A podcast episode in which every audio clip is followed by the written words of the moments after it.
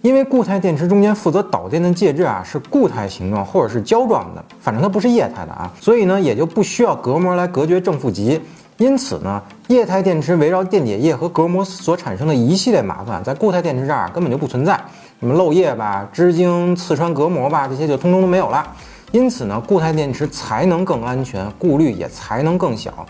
什么形状吧、能量密度吧、温度范围吧、快充时间吧等等，这些平常需要严格控制的东西啊，也才能不受掣肘。但是，以上这些固态电池的优势呢，不是我们今天就能够掌握和控制的。它是我们可见的未来，就像我们从天圆地方论到真正的抵达太空，跨越的呢又何止是百年那么简单啊！当然这只是个例子，固态电池呢离我们还确实有段距离，但也并不是那么的触不可及。呃，当然啊，也有个别品牌呢号称短时间之内啊就能拿出搭载固态电池的量产车。熊仔我呢对于这件事儿啊持惊讶的保留态度啊，像之前蔚来亮相的 ET7 这款车啊。号称搭载一百五十千瓦时的固态电池，且续航里程能达到一千公里啊。这个一千公里是不是真的倒不是很重要啊，因为这一百五十千瓦时的电池容量，配合超高镍含量的正极材质啊。做到这个成绩其实是很容易的，但 E T 七这个所谓的固态电池啊就不对了。本质上呢，它只能算是一个半固态电池吧，也就是一半是固态，一半是液态的。原则上呢，它并不具备固态电池的所有优势，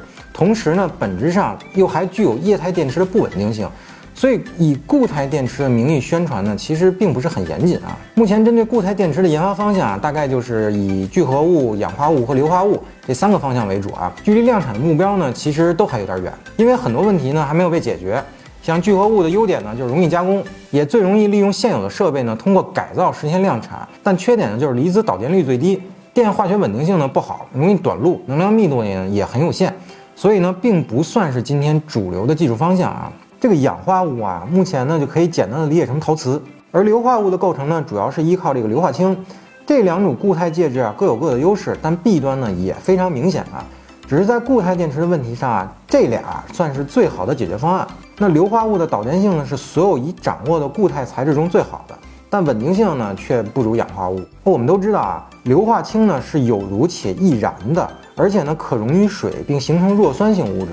所以硫化物的技术瓶颈呢，就是硫化氢自身有剧毒的安全性问题啊，以及电池封装时所产生的水汽混入的问题。如果这些问题无法从本质上控制的话，那么硫化物是不可能具备量产条件的。那么相比硫化物啊，氧化物的稳定性是最好的，但它的导电性呢，确实不太尽如人意啊，大概只有液态电解质以及硫化物的十分之一到二十分之一这个样子啊。这是因为氧化物的内阻啊实在是太大了。还有呢，就是因为孔洞原因所造成的隔膜极化的问题，也是需要攻克的难关。所以呢，无论是硫化物还是氧化物，目前阶段呢，它们的量产难度啊都是非常非常巨大的。因为除了固态电解质本身的材质和电芯儿的技术瓶颈以外啊。正负极封装的技术难度也是液态电池无可比拟的，所以虽然包括丰田呀、日立呀以及一些国内龙头的电池厂家纷纷表示，在二零二二年到二三年左右会量产固态电池这个说法啊，不排除造势的因素的话，想解决上述的所有问题，那可能确实还是有点难度的啊。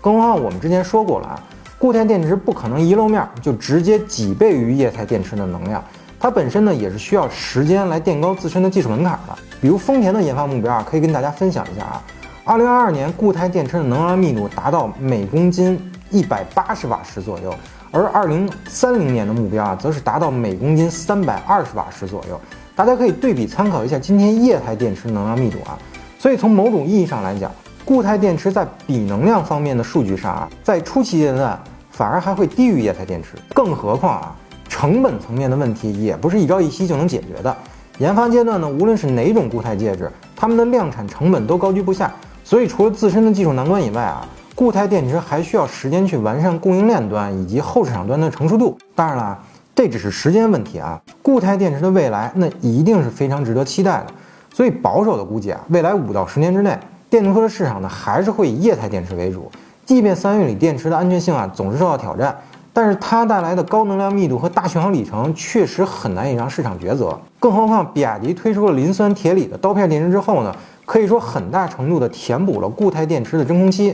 甚至有人说啊，刀片电池所带来的安全性几乎可以替代固态电池了。但是熊仔我认为啊，替代不了，因为油车与电车除了续航里程与安全性的区别外，补能的便捷性其实更被大家所关注。毕竟性能车一箱油的续航里程也不过就四五百公里而已，只不过人家加一箱油的时间呢，最多不超过五分钟而已。而这才是人们对固态电池的刚性需求。好，那么最后我们来说一下丰田钟爱的这个镍氢电池啊，这种电池呢本身其实早就应该被淘汰了，只不过丰田呢没心思研究像刀片电池一样的东西，所以在极个别市场才仍要任性的投放这种电池。相比锂电池，镍氢的最大优势也是唯一的优势啊，那就是稳定。而很早之前呢，镍氢电池是无法做到随意充放的，也就是镍氢电池呢需要严格的控制这个充放电的周期。所以在应用广泛性上啊比较差，但如今丰田调整后的镍氢电池啊，已经可以完全做到了随意充放了。这个镍氢电池的最大弊端啊，在于如何解决满电后的过充问题。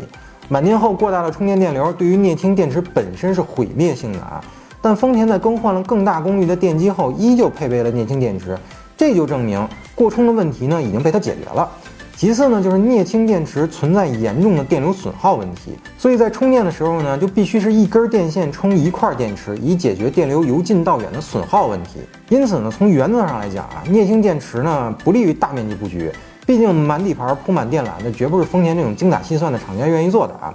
此外呢，就是相同的电容、相同的能量密度下，镍氢电池的体积比锂电池更大，也是一个不能忽视的问题啊。但丰田呢，也不是唯混动唯镍氢，因为在北美等市场，它的混动车型也在用这个三元锂电池啊。所以丰田其实自己很清楚，镍氢是注定要被淘汰的东西啊。只不过它在向中国市场以及东南亚市场妥协着什么。各位就尽情的去想象吧。好了，最后打个小广告啊，欢迎大家一键三连，点赞加关注，支持熊仔说。如果各位朋友对固态电池或者新能源有任何的意见、想法或者问题，欢迎通过评论区与我们互动。那本期内容到此结束，下次再见，拜拜。